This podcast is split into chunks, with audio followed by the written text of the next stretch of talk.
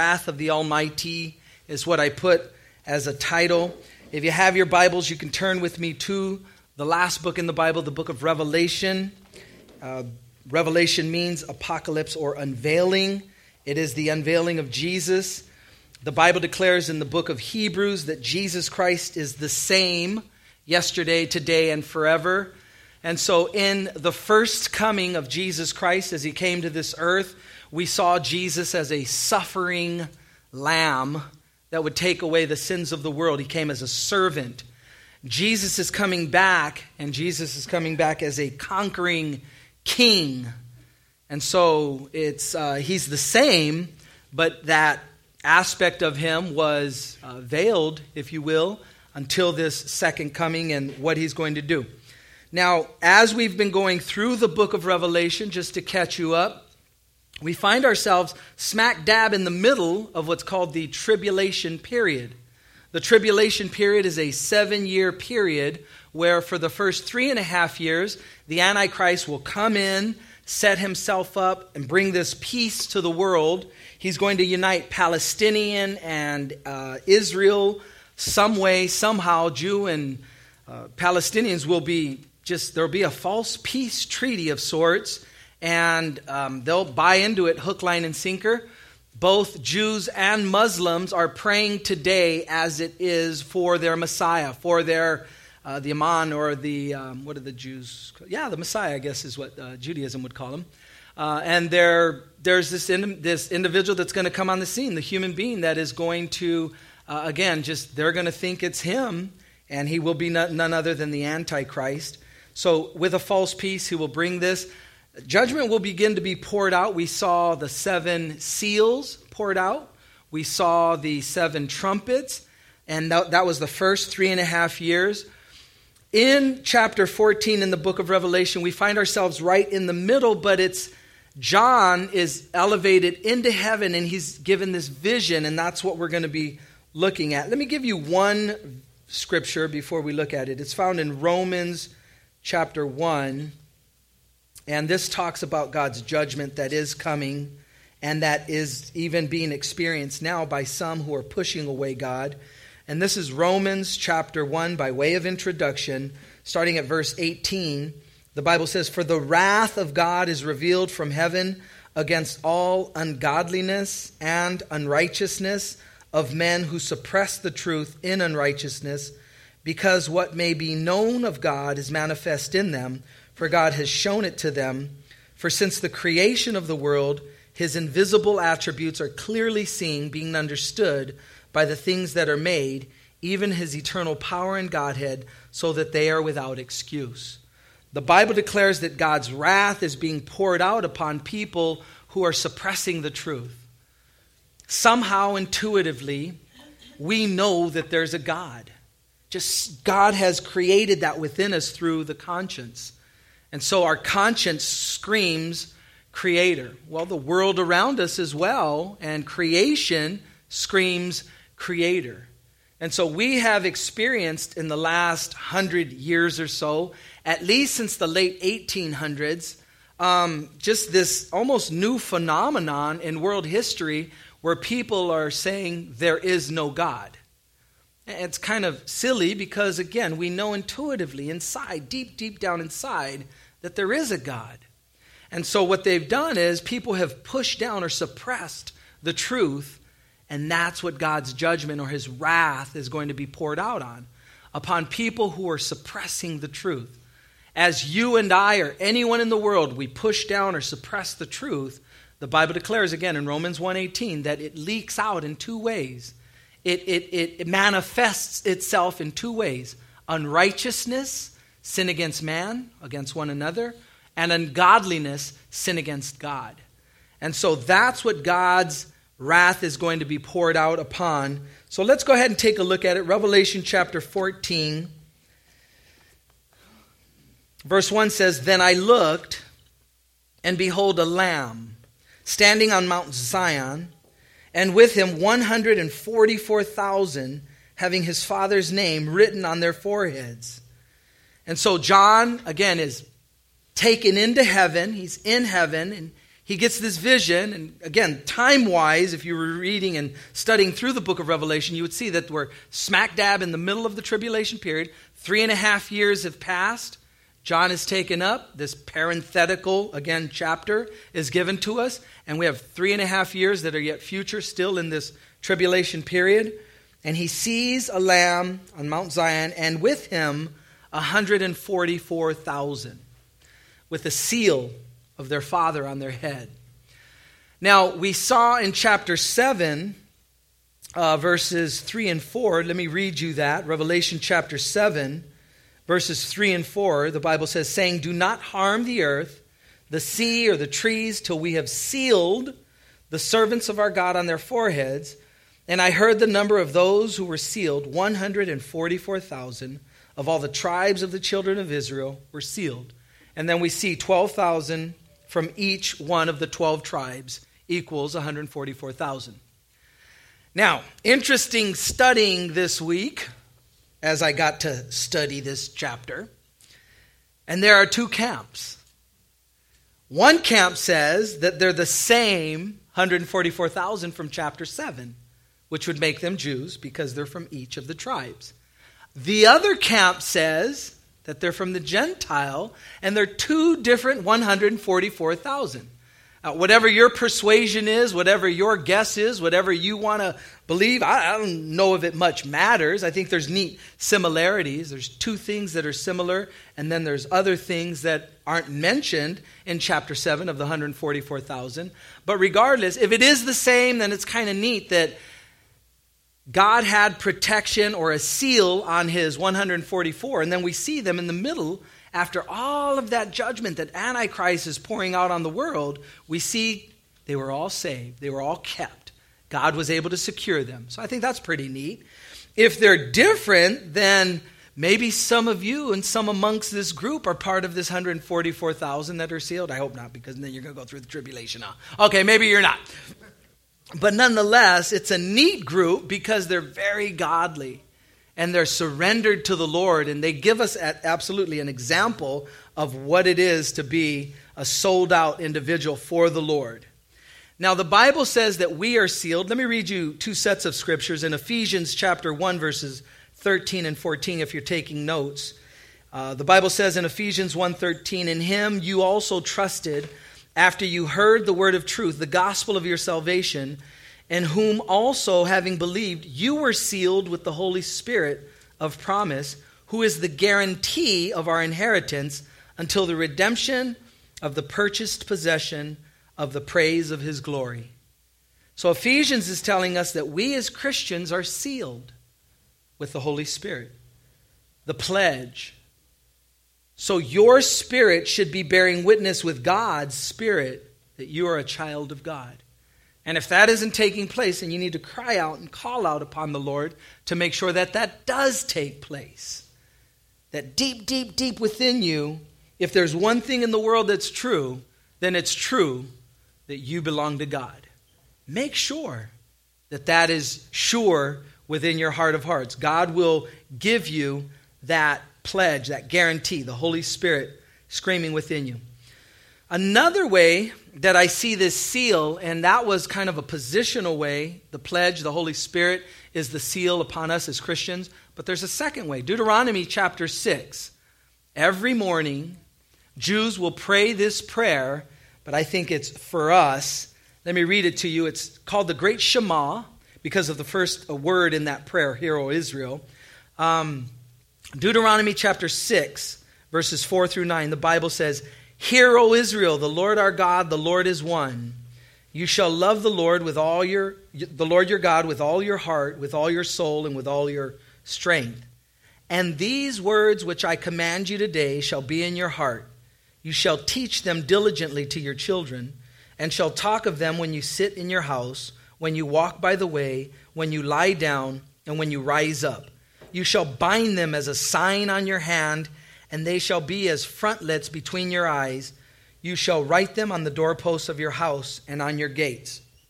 So, the second way, or the practical way that I believe that we need to have God's name on our forehead, is we need to have the Word of God ever before us. We need to be living the word. It needs to be a reality in our lives, not something that we kind of blow off the every Sunday, take it off the dash of your back of your car. get the Bible. Got to get the Bible out. All right, here we go.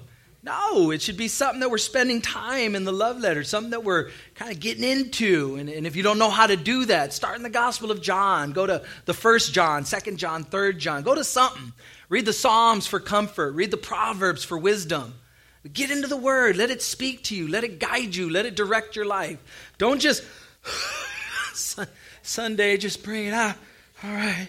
God, God forbid you skip a week or two, huh? Then you got really, whoa, you got to get the dust or pledge. Okay? So get the word out. Spend time with it. Put it at the forefront of your mind. Let it be on your wrist, and the things that you touch is based on the Word of God. Teach it diligently to your children on the doorposts of your house. Write His Word. And all that means is that we're living it. It's a reality in our lives. That's the practical, practical application of this being sealed with the Father for us, is that we would be people of the Word that we would obey the scriptures, that we would recognize it's our umbilical cord, it's our lifeline, and it's, it's life abundant. That abundant life that Jesus promises in John 10:10 10, 10, is in direct proportion to one word, your obedience. I want to live abundant life. Then obey what you know.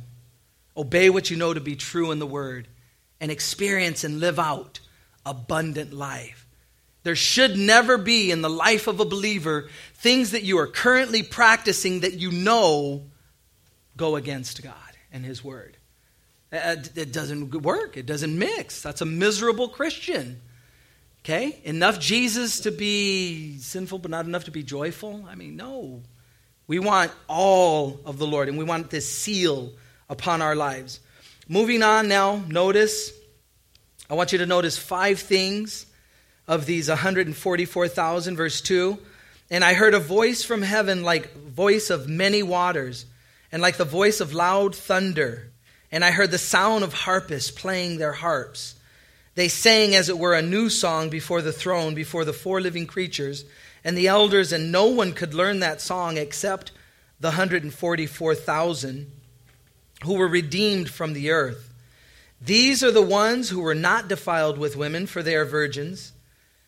These are the ones who follow the Lamb wherever he goes. These were redeemed from among men, being firstfruits to God and to the Lamb. And in their mouth was found no deceit, for they are without fault before the throne of God. So, five things that stand out in this group of 144,000 that I believe we can apply if we want to live and navigate through this world Five things that we want to notice. One thing, first, I mean, first thing is they were not defiled with women, for they are virgins. Number two, they follow the Lamb wherever he goes. Number three, they're redeemed from among men.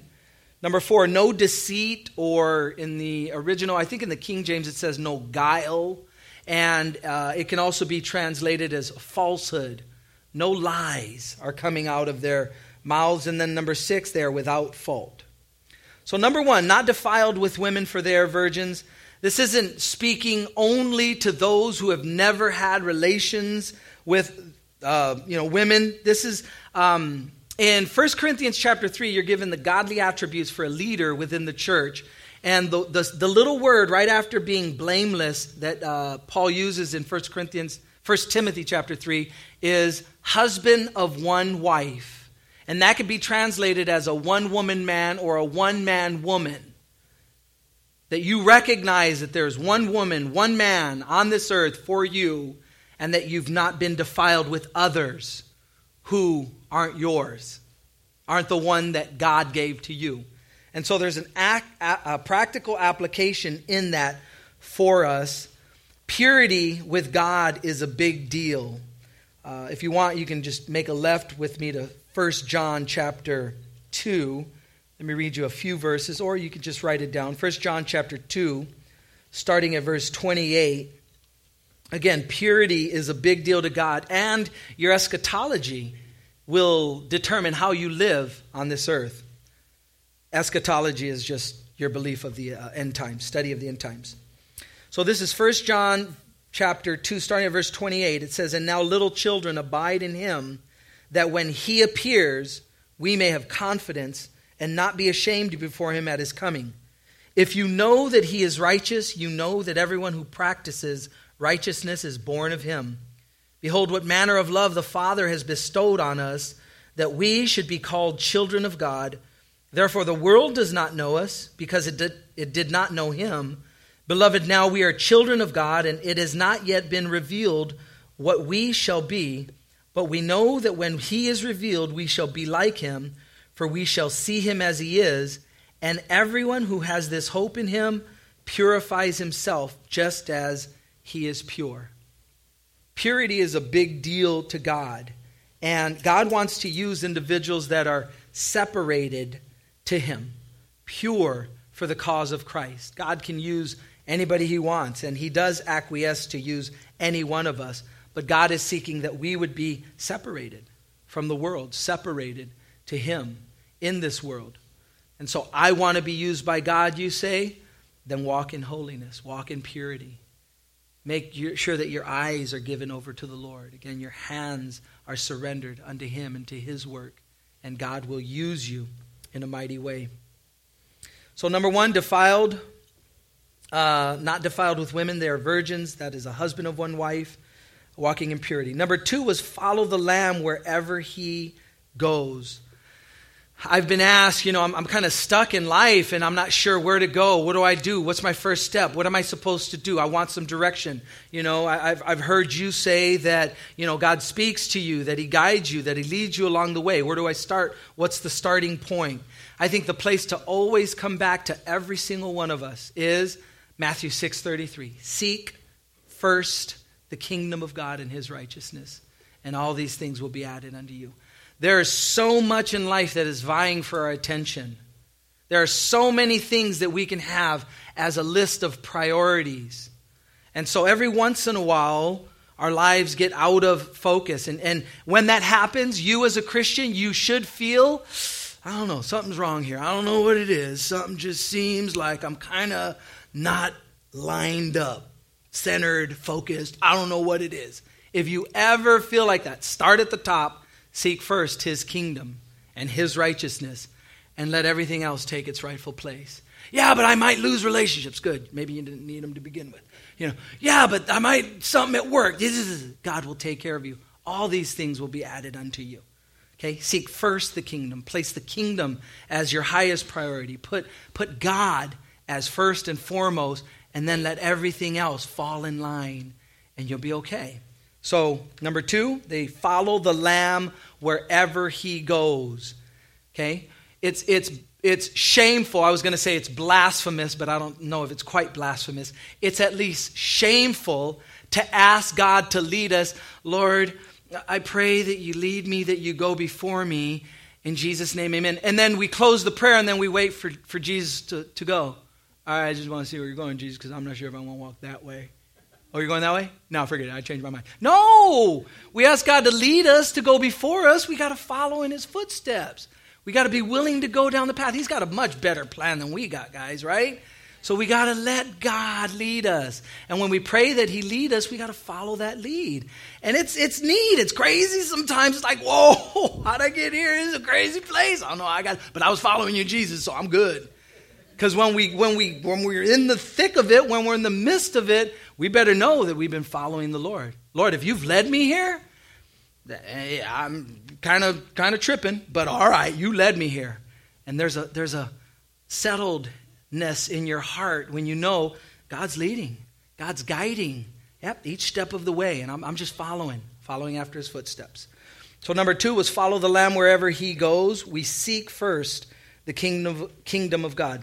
Number three was redeemed from among men. Okay? Guys, almost need to start there. We need to be saved. We need to be born again. We need to make sure that we have Jesus Christ living, dwelling within our hearts.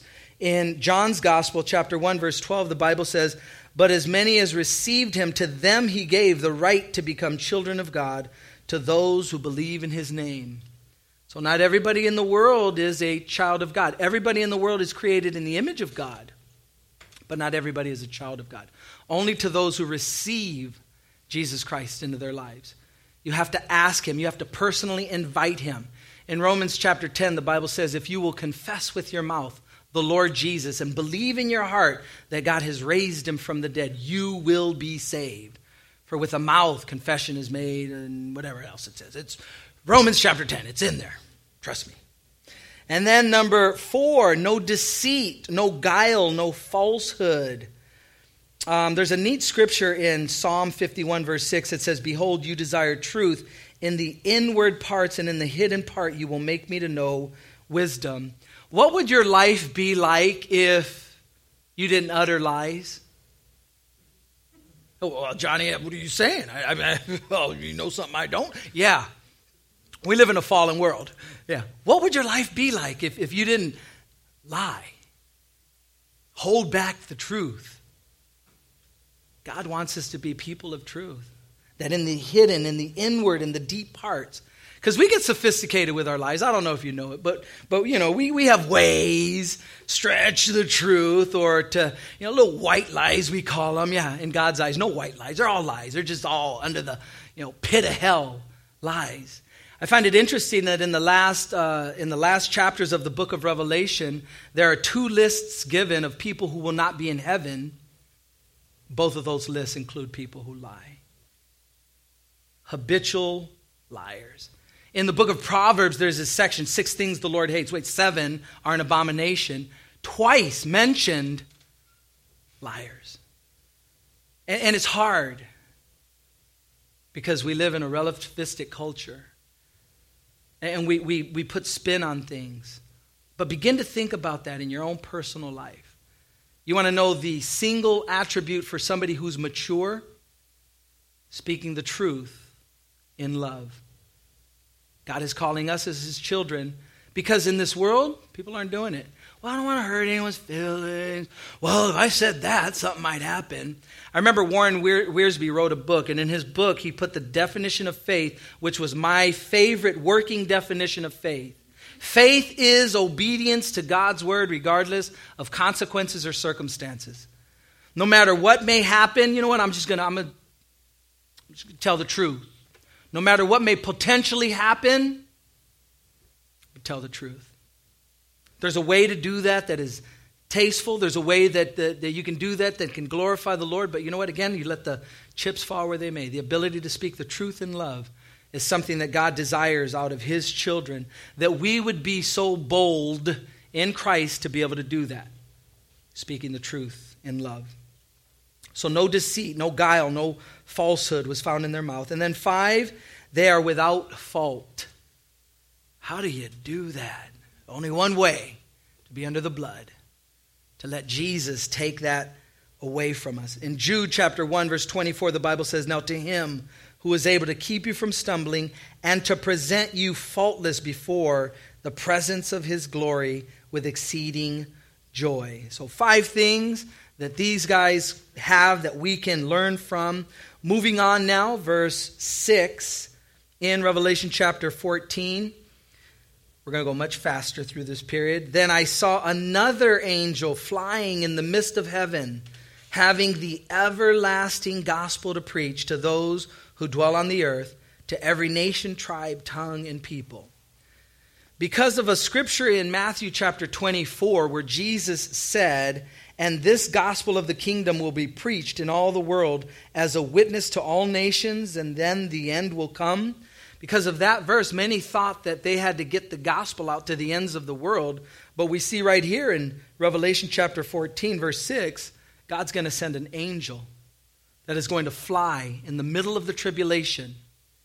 And that angel is going to share to every nation, tongue, tribe the gospel. And it says, what's it called? It? The everlasting gospel. Is the everlasting gospel any different than any other gospel that we've heard of? Gospel means evangelion, right? Evangelio, the good news of the gospel. Good news is the fact that Jesus Christ came to die for sinners. Paul would say in Galatians, if I or an angel come and preaches any other gospel, let him be accursed, anathema. And again, I say to you, let him be accursed. Twice he, he curses anybody who would come with a different gospel, another gospel. This gospel that the angel is proclaiming is the gospel, the one that was delivered, as it says in Jude, once for all to the saints. So it's the good news of Jesus Christ sharing. And so you have all of this chaos that is taking place in the middle of the tribulation. The Antichrist is going to raise himself up in the temple. He's going to want to be worshiped. Everyone at that point is going to turn on him. You're going to have nations coming to this battle that we're going to read about, read about in the end of this chapter the, Armag- the War of Armageddon, the, the Valley of Megiddo, Megiddo, whatever it's called. And just all of this chaos is going on.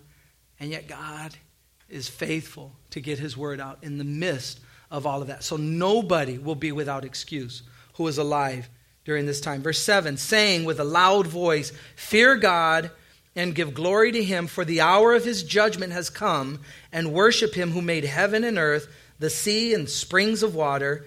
And another angel followed, saying, Babylon is fallen, is fallen that great city, because she made all the nations drink of the wine of the wrath of her fornication. Interesting, Babylon is just that false world system that is run by the God of this world, Satan. And we need to be careful as we navigate through this world not to be caught up in these systems. God hates religion, God hates politics, God hates commerce. And we're going to see them judged in Revelation chapter 17 and 18. 18 and 19, 17. It's, it's in there. It's in there. We're going to see Babylon judged. And so be careful that we're not building our lives on those, what look like foundations. They're not.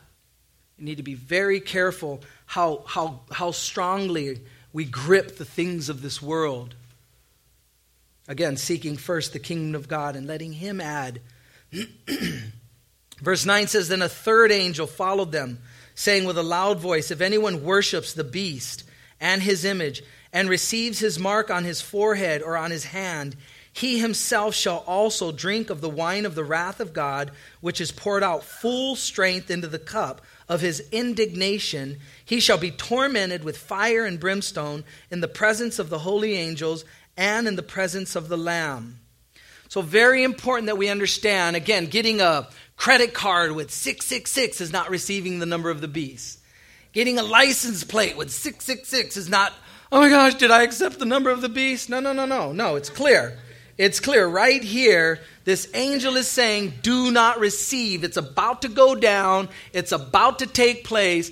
If you give into this system, if you give into what's going on right now, if you make a choice against God and for this system in receiving this ability to buy and sell, you are receiving the number of the beast, and nothing can be done for you at that point once you've received that. So, again, we get into kind of worrying unnecessarily, I think, at times, but it's clear here. Verse 11, and the smoke of their torment ascends forever and ever, and they have no rest day or night who worship the beast and his image, and whoever receives the mark of his name. Hell is not annihilation. Hell is not temporary. Hell is not a second chance. And so it's uncomfortable to read this. It's uncomfortable to teach it. But this is what the Bible says. And in Revelation 22, it says, Whoever adds to my book, I will add to him the plagues that are within this book. If anyone takes away from this book, then I will take away from his share in the kingdom. So we have to be very careful that we let God's work say, say what it says and let the chips again, even there, fall where they may. Verse 12 Here is the patience of the saints. Here are those who keep the commandments of God and the faith of Jesus. Then I heard a voice from heaven saying to me, Write, Blessed are the dead who die in the Lord from now on. Yes, says the Spirit, that they may rest from their labors and their works follow them. So, when will we get a chance to rest? In heaven. Yeah, but I'm tired right now. I know, I know, I know. In heaven, we'll be able to rest. Amen. Verse 14 Then I looked, and behold, a white cloud, and on the cloud sat one like the Son of Man having on his head a golden crown, and on his hand a sharp sickle. And another angel came out of the temple, crying with a loud voice to, whom, to him who sat on the cloud Thrust in your sickle and reap, for the time has come for you to reap, for the harvest of the earth is ripe. So he who sat on the cloud thrust in his sickle and on the earth, his sickle on the earth, and the earth was reaped. Then another angel came out of the temple which is in heaven, he also having a sharp sickle. And another angel came from the altar who had power over fire, and he cried with a loud cry to him who had the sharp sickle, saying, Thrust in your sharp sickle and gather the clusters of the vine of the earth, for her grapes are fully ripe. So the angel thrust his sickle in to the earth and gathered the vine of the earth and threw it into the great winepress of the wrath of God. And the winepress was trampled outside of the city, and blood came out of the winepress up to the horses' bridles for 1,600 furlongs. And so you have the time of the end that John is catapulted into heaven and he's seeing the reaping of the world. And how does God move and when does God act? You'll see throughout the scriptures, if you study, that God acts when his wrath is full. That's when God moves, that's when God acts. And so he is long suffering, the Bible says. He is patient, not willing that any should perish, but things come to an end with God where it's too bad and he has to intervene. And right here, we're seeing the end of the world. We're seeing, again, the battle of Armageddon where this thing is taking place. Let me read you, as I close, what um, Pastor Chuck Smith wrote in his book, What the World is Coming to. He writes, based on these verses, this describes the valley of Megiddo as filled with blood from the great battle of Armageddon. The world has one great war yet to endure the war to end all wars. The rebellious nations of man will be as ripe grapes trodden and bursting. The slaughter that will take place is too frightening to imagine. Just be thankful that you're not going to be around. And in awesome Pastor Chuck way, he always has this ability to turn something horrific around and to show and present the grace of God. If we have received Jesus Christ as Lord and Savior, if He dwells within our heart, we thank God that we won't be around to see this horrific time. But at the same time, that should provoke us as Christians to make sure that we're sharing this gospel, this eternal message, right? The everlasting gospel with our loved ones, with our friends. And as they go through, they're going to have awesome opportunities with an angel, with two witnesses, with 144,000 Billy Graham Jewish dudes who are sharing the gospel. But it's going to be an incredible, crazy time. Now, I don't know how all of this stuff ties together because it seems that something cataclysmic is going to take place if all of these Christians are taken out of the world and then it seems like life gets on to kind of normal in in a sense, but it's, it's crazy at the same time because stuff is still going on. And again, I don't really care. I just don't understand it all. Uh, and the fact that I don't understand it all doesn't mean it's not going to happen the way God says it is. There's just so much. If you read this stuff, it's just, it's just, oh, I'm, I'm on brain overload. I just, try to, Jesus, am I going to be here? No, you're going to be with me. Cool, all right, that's all that matters. So I just try to get the word out. But again, it's there to study. There's plenty of it. Be careful when you're online studying some of this. I was watching a three hour video on um, Prince Charles is the Antichrist. And I can only get through 20 minutes of it. It was so raunchy, I guess is the word. It was bad. I don't on purpose watch junk like this. I believe that if a true you know, Christian was going to give you their view on the end times, they would do it in a way that is respectful to God. And I was looking at stuff where I'm like, oh, heck no. I don't, I don't watch this junk. What the heck? Click that off. I was like, so I called the brother who told me, yeah, watch this thing, man. I think it's Prince Charles. And I text him, bro, that was whack. I got one word for that video whack. I could only get through 20 minutes of it, and it's junk. I don't care who the Antichrist is. I care to look for Jesus Christ. That's the one that I'm looking for who's coming. And whoever the Antichrist is, the Antichrist is going to be. So we need to be careful. The Bible says, Look up, for your redemption draws near when you see all these things taking place. And it is Jesus Christ that we're looking for, and it is Jesus Christ that we're living for. And again, I know it's kind of neat to study it and speculate. Who is it? Who do you think it is? Eh, whatever. I don't watch that crazy video. But if you want to study, be careful. Be careful with what you're looking online and uh, just look to the Word. Amen? Let's pray. Father, thank you. We thank you, Lord, for your word. We thank you that you know what you're talking about. We thank you, Lord, that you have given us the end. You know the end from the beginning, Lord. You know the middle. And so, Father, I pray that we would be those who would seek first the kingdom of God. I pray, Lord, that we would be those who have our priorities in line. And Father, help us. You're so gracious, so loving, Lord. Father, I want to pray for anybody who has circumstances that are just throwing them for a loop. Anybody, Lord, who would be struggling with uh, decisions that need to be made. Father, I pray that you would bring clarity into their life.